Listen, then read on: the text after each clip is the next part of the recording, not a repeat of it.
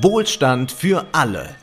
Speak Easy Bar. Wir diskutieren eure Fragen. Hallo und herzlich willkommen. Hallo Wolfgang.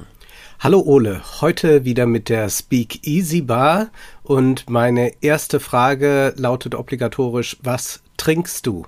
Ja, es ist äh, ein recht trauriger Barabend, denn ich bin zumindest nicht ganz auf der Höhe, kann ich verraten. Und deshalb gibt es Tee, aber es gibt sogenannten Whisky-Tee. Also da haben wir ah, ja. immerhin in der Hinsicht die alkoholische Komponente mit dabei. Ja, ich trinke eine Cola Light. Äh, ich höre mich auch ein bisschen angekratzt an, ist aber alles halb so wild. Äh, wir stürzen uns also ins Getümmel und ich frage dich zunächst, weil diese Frage jetzt gleich kommt äh, von Zuschauerseite. Hast du irgendetwas verfolgt in puncto Dschungelcamp? Überhaupt je und äh, speziell in diesem Jahr? Nee, eigentlich nie. Also eigentlich habe ich das wirklich nie mitverfolgt. Ich glaube, das Einzige, was ich zum Dschungelcamp zu berichten weiß, ist, äh, dass es bei uns mal einen äh, Familiengeburtstag gab äh, so, so einen großen runden Geburtstag und ich weiß noch, wie es Entsetzen ausgelöst hat in meiner Familie, dass ein Onkel äh, dann irgendwann um 19.45 Uhr sagte, jetzt muss er aber nach Hause, jetzt kann er nicht mehr weiter feiern, denn in einer halben Stunde beginnt ja das Dschungelcamp. Das ist so ziemlich die einzige Anekdote, die ich dazu zu berichten weiß. Ja, für mich war das Dschungelcamp früher sehr wichtig. Ich habe es immer mir angesehen. Ähm, ich erinnere mich da an legendäre Folgen, in denen äh, Mathieu Carrière ausgeflippt ist oder äh, ganz wunderbar Olivia Jones, äh, die dort sich ja entschieden hatte, in ihrer Rolle zu bleiben über die zwei Wochen hinweg und das ist ja grandios geglückt. Ähm, also da gab es wirklich äh, hochinteressante Momente, denn ich mochte das Dschungelcamp immer, äh, wenn äh, dort etwas äh, Zufälliges passierte, etwas, das nicht kalkuliert ist. Denn im Fernsehen erleben wir sonst nur das Kalkulierte, das schon zehnmal durchgesprochene. Und insofern konnte ich da Roger Willemsen auch sehr gut verstehen, der in der Süddeutschen Zeitung damals so einen Essay schrieb mit dem Titel Huch, es lebt. Ja, also dass da überhaupt noch etwas Lebendiges im Fernsehen passiert, ist etwas ganz Besonderes. Und das ist auch schon zugleich die Begründung, warum ich das Dschungelcamp mir nicht mehr ansehe. Denn es ist inzwischen auch kalkuliert. Also ich weiß natürlich, dass da immer auch äh, viel gemacht wurde im Schnitt und dass man Kandidatenkonstellationen hatte, bei denen etwas passiert. Also die sind ja nicht einfach so da reingeworfen und man guckt, was passiert, sondern natürlich ist da auch Kalkül dahinter. Aber was wirklich meines Erachtens äh, verloren gegangen ist, ist, ähm, dass äh, wir hier äh, diese äh, noch nicht so also diese Unsicherheit darüber haben, was wird das Format jetzt aus mir machen, äh, wie entwickelt sich das im Ganzen dann für die Zuschauer.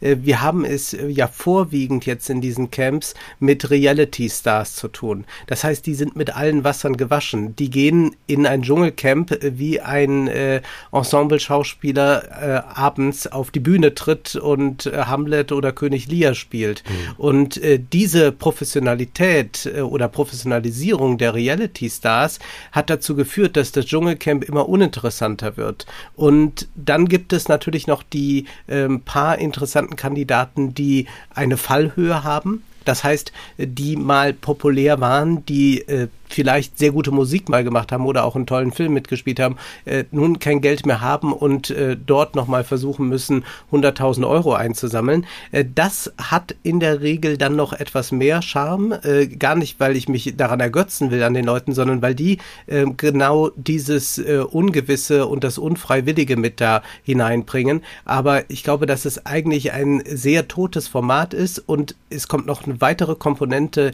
hinzu für diese Begründung wir haben permanent das Dschungelcamp. Das heißt, was wir dort sehen, ist ja, dass äh, sich einzelne Lager bilden, äh, dass dann in diesen Kabinen gelästert wird über die anderen Kandidaten, äh, dass die Moderatoren wieder kommentieren. Das ist das, was permanent bei Instagram und TikTok passiert. Es war ja interessant, dass jetzt Cora Schumacher drin war, die Ex-Frau von Ralf Schumacher, äh, die angeblich äh, eine äh, kleine Beziehung hatte mit Oliver Pocher, der also auch jetzt von außen wieder das Dschungelcamp kommentierte. Aber das, was da jetzt äh, nochmal bei RTL versucht wurde einzufangen, ist längst losgelöst. Erleben wir überall in den sozialen Medien die ganze Zeit lästern Influencer übereinander, äh, machen Reaction-Videos. Äh, Twitch funktioniert eigentlich nur so, dass man äh, sich guckt, was anguckt, was andere machen und bewertet dies. Das heißt, eigentlich ist das Dschungelcamp jetzt überall, deswegen muss ich es nicht mehr gucken. Und du willst eigentlich nur Dirk Bach sehen, der Ailton in eine Badewanne voller Kakerlaken schickt, oder? Das ist ja eigentlich das, ja. was dir fehlt, oder? Also diese Art von Star, also das klang ja zumindest so an, weil du jetzt ja meintest, ähm, man will da diese Stars, die noch so ein bisschen unbedarft sind, die nicht auf diese Art und Weise im Reality-TV professionalisiert sind. Und ich glaube, man kann ja allgemein festhalten, dass das Reality-TV sehr stark äh, professionalisiert ist. Also wir haben es hier nicht mehr mit Leuten zu tun, die auf obskure Arten und Weisen ausgewählt werden, um in Sendungen wie den Bachelor oder sonst was zu kommen und die da äh, auf recht unschuldige Art und Weise eigentlich reintreten, sondern wir haben das ja gemerkt bei unseren Recherchen fürs Influencer-Buch. Es ist ja so, dass sehr viele Leute mittlerweile über das Reality-TV zum Influencer geworden sind und das ist tatsächlich eine recht gängige Karriere mittlerweile, dass Leute sagen, ich melde mich mal bei so einer Show an. Nicht etwa, weil man sagt, ich glaube wirklich GNTM gewinnen zu können beispielsweise oder den Bachelor, sondern weil man sagt, wenn man nur genug auffällt, wenn man nur schrill genug ist, schafft man sich zumindest so viele äh, Follower auf Instagram oder TikTok, dass man davon leben kann. Das heißt, man hat ja eigentlich auch, äh, wenn es sowas mal gab, irgendwie jegliche Unschuld verloren, äh, schon bevor die Leute überhaupt ins Reality-TV reintreten. Und klar, wenn du mit der Prämisse schon reintrittst in Reality-TV und dann dann nochmal den nächsten Schritt machst und sagst, so, ein Jahr später oder vielleicht auch drei Jahre später gehe ich dann ins Dschungelcamp, dann ist es natürlich ganz und gar, ja, wie du gesagt hast, tot. Ja, und ich meine, es war jetzt ja 24 Tim drin, der äh, eigentlich Influencer ist und äh, ein bisschen modelt und auch ein bisschen singt. Das machen sie alle. Jetzt inzwischen singt ja jeder, äh, der auch Influencer ist. Und es ist exakt so, wie du sagst. Man äh, geht da rein, um Promo zu machen, um Reichweite zu verstärken. Denn das ist am Ende auch äh, das, worauf man äh, dauerhaft Kapital schlagen kann. Also wer 100 oder 200.000 Follower einsammelt während des Dschungelcamps, kann sich sicher sein, dass er Werbeverträge bekommt, äh, bei denen er irgendwas pro Post zwischen, sagen wir, zweieinhalb und äh, 10.000 Euro verdient. Und das rechnet sich. Das war ja für mhm. äh, die Anfangszeit gar nicht so einfach. Vor allem hatten es die Schauspieler schwer. Die seriösen Schauspieler, die dort waren, äh, die haben ja gerade, wenn sie dort waren, keine Rolle mehr bekommen, weil dann waren sie tatsächlich verbrannt. Die einzige Möglichkeit, äh, die ähm, als Karriere so bestand, war, dass man wieder an Moderatorenjobs, an Promo-Veranstaltungen äh, rankommt oder es war sehr gut für die Schlagersänger, äh, die aus den 70ern äh, stammten, wie Bata Illich oder Costa Cordalis. Die tingelten ja ohnehin schon 30, 40 Jahre durch alle Möbelhäuser und haben so ihren Bekanntheitsgrad nochmal erhöht, haben nochmal Aufmerksamkeit auf sich gelenkt und kann, konnten dann viele neue Engagements bekommen. Und in der Aufmerksamkeitsökonomie ist es wirklich sehr erstaunlich, wie das äh, Fernsehen zum einen versucht, sich diese Social Media Stars herzuholen, zu holen, um das junge Publikum zu bekommen. Und das funktioniert auch. Also ich glaube, das ist dann genau richtig, das mit 24 Tim zu machen, dessen Fans äh, 11, 12, 13 Jahre oft sind. Ja, also da hat man ein ganz junges äh, Publikum plötzlich bei RTL. Und RTL hat sonst einen Altersdurchschnitt von etwa 50 Jahren äh, beim mhm. Publikum. Und zugleich ist aber bei allen denen, die da sind, äh, klar, dass es darum geht, in den sozialen Medien wieder präsent zu werden. Und das kann man äh, so und so schaffen dann, indem man sich dann in irgendeiner Weise im äh, Dschungelcamp verhält. Und ich glaube, dass äh, diese Professionalisierung dafür sorgt, dass das Format obwohl es nach wie vor wahnsinnig beliebt ist, völlig tot ist. Denn das kann man überall ja. sehen. Aber das Kalkül hat sich dann ja gewissermaßen umgedreht. Also man könnte ja eigentlich sagen, früher haben eigentlich die Sender mit diesen unbedarften Leuten, die in diese Shows reinkamen, kalkuliert. Und das ist ja nicht nur im Dschungelcamp so. Also auch wenn man sich zum Beispiel Castingshows ansieht, man denke an die SDS, man denke an das Supertalent, man denke an all ähm, diese Shows, da war es ja immer so, dass man One-Hit-Wonder produziert hat oder fast immer. Ja, also ja. Äh, bis auf Menderes Bacci vielleicht. So.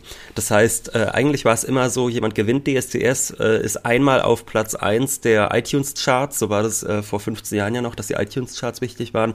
Und dann ist man aber auch wieder raus und dann, und dann spielt man auch einfach keine Rolle mehr. Dann tritt man vielleicht noch eins am Ballermann auf und wird ausgebuht und dann ist die Karriere auch gegessen. Und heutzutage ist es eigentlich eher umgekehrt. Heute machen nicht die Sender die Kalkulation mit den Leuten, die dort in der Show sind, sondern umgekehrt die Leute in der Show gehen eigentlich rein in der Kalkulation darauf, einen Erfolg zu haben, der sie nicht vom Sender abhängig macht. Also das ist ja schon das Bemerkenswerte, dass man früher einen Erfolg hatte, der rein davon abhängig war, dass ähm, Dieter Bohlen einem einen Song schreibt und dass man mit dem jetzt diese Show gewinnt. Und sobald die Show vorbei ist, ist man raus aus allem. Und jetzt kann man auf einmal sich diese Show nutzbar machen, um darüber hinausgehend eine Prominenz zu bekommen. Und das ist sicherlich etwas, was sehr gut ist für die, die dort dran teilnehmen. Also das kann man jetzt ja auch für die natürlich positiv wenden. Für den Unterhaltungsfaktor, fürs Publikum ist es aber natürlich recht fraglich, weil die Leute wollen ja normalerweise was anderes sehen als äh, eine Selbstermächtigung derer vor der Kamera. Mhm. Ja, ich äh, denke auch, dass äh, diese Komponente, dass die die Produktionsmittel dann selbst in die Hand bekommen in Form von Follower-Reichweite, ist äh, etwas, womit auch die Sender leben müssen. Also dann kann man auch entsprechende Knebelverträge vielleicht nicht mehr so leicht machen. Mhm.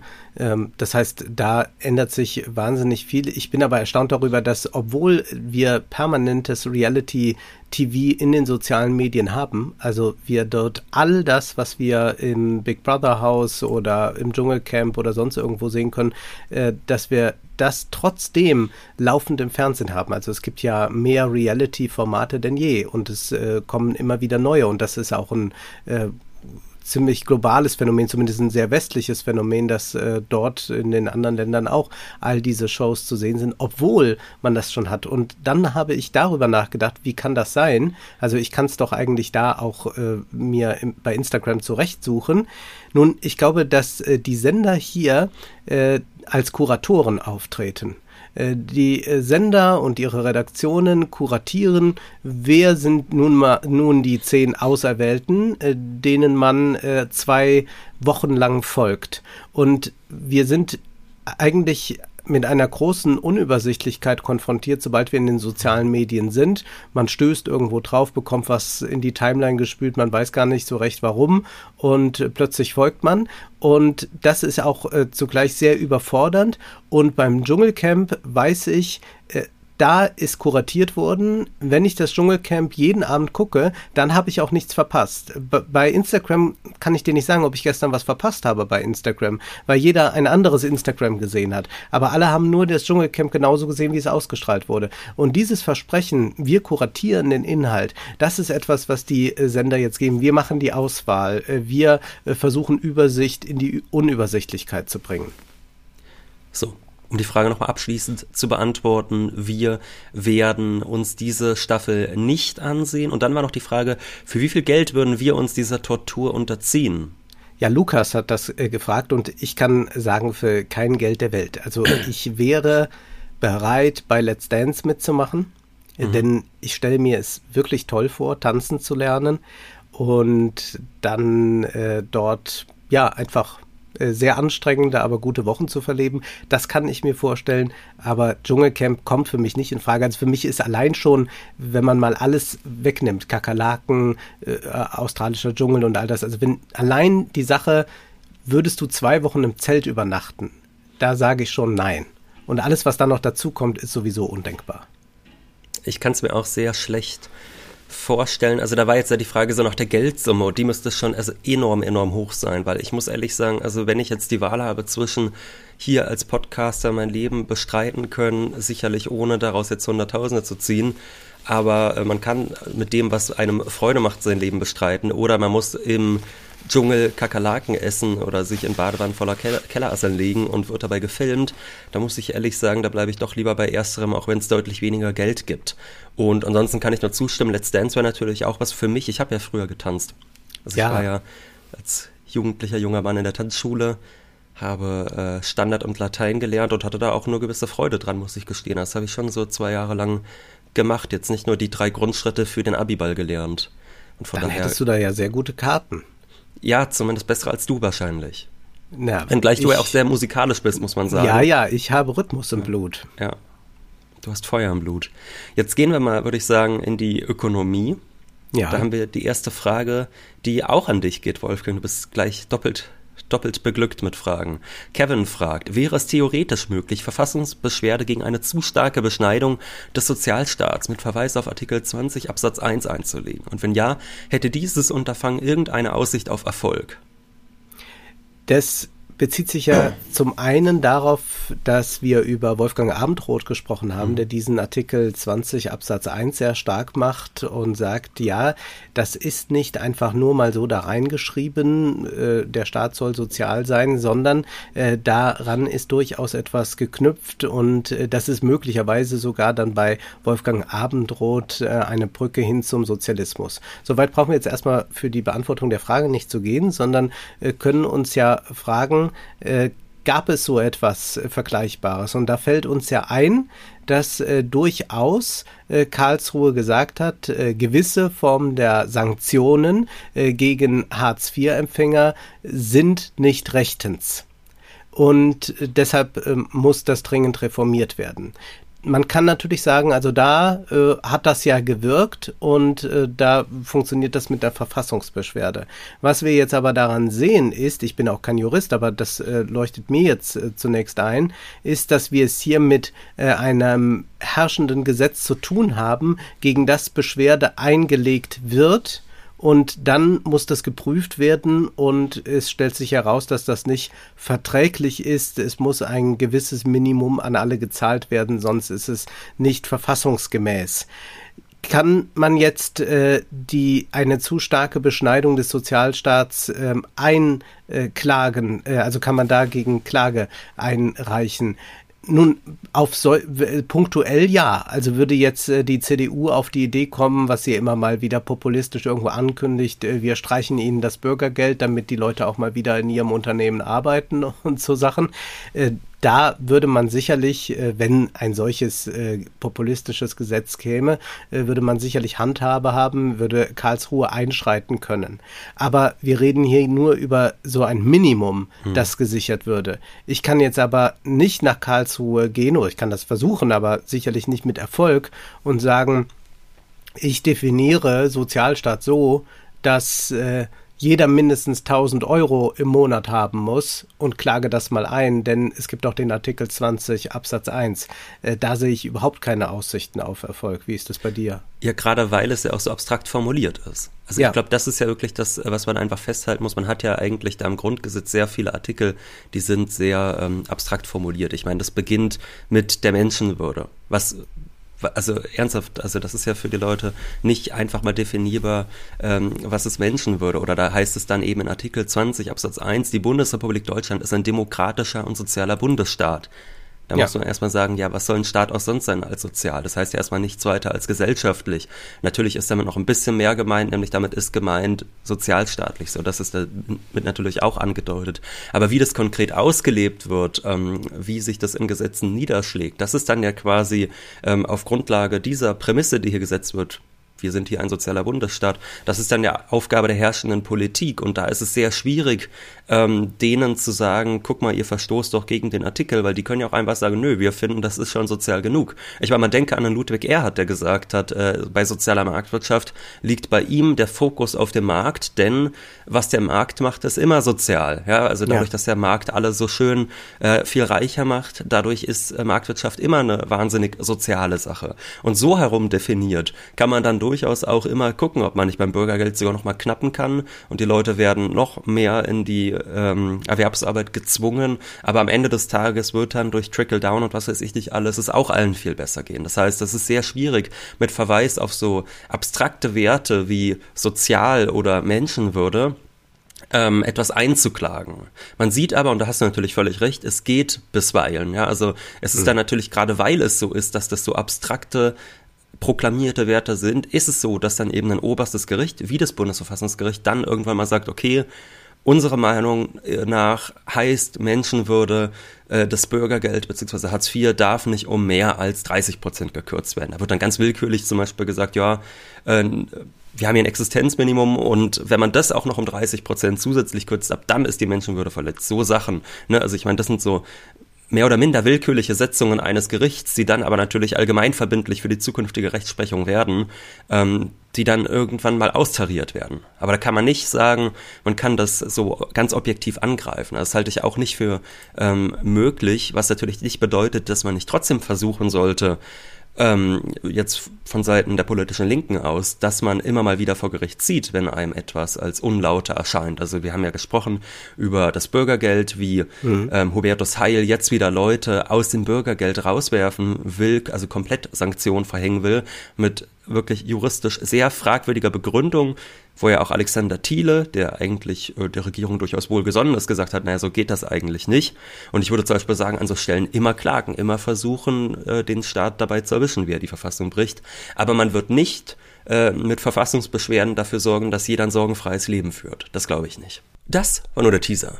Im weiteren Verlauf der mehr als 100-minütigen Folge erfahrt ihr, ob wir die Jobgarantie der MMTler als sinnvoll empfinden, inwieweit der Staat große Unternehmen wirklich retten sollte, welche Musicals wir lieben und inwieweit man Michelle Welbecks Romane wirklich als sexistisch bezeichnen kann.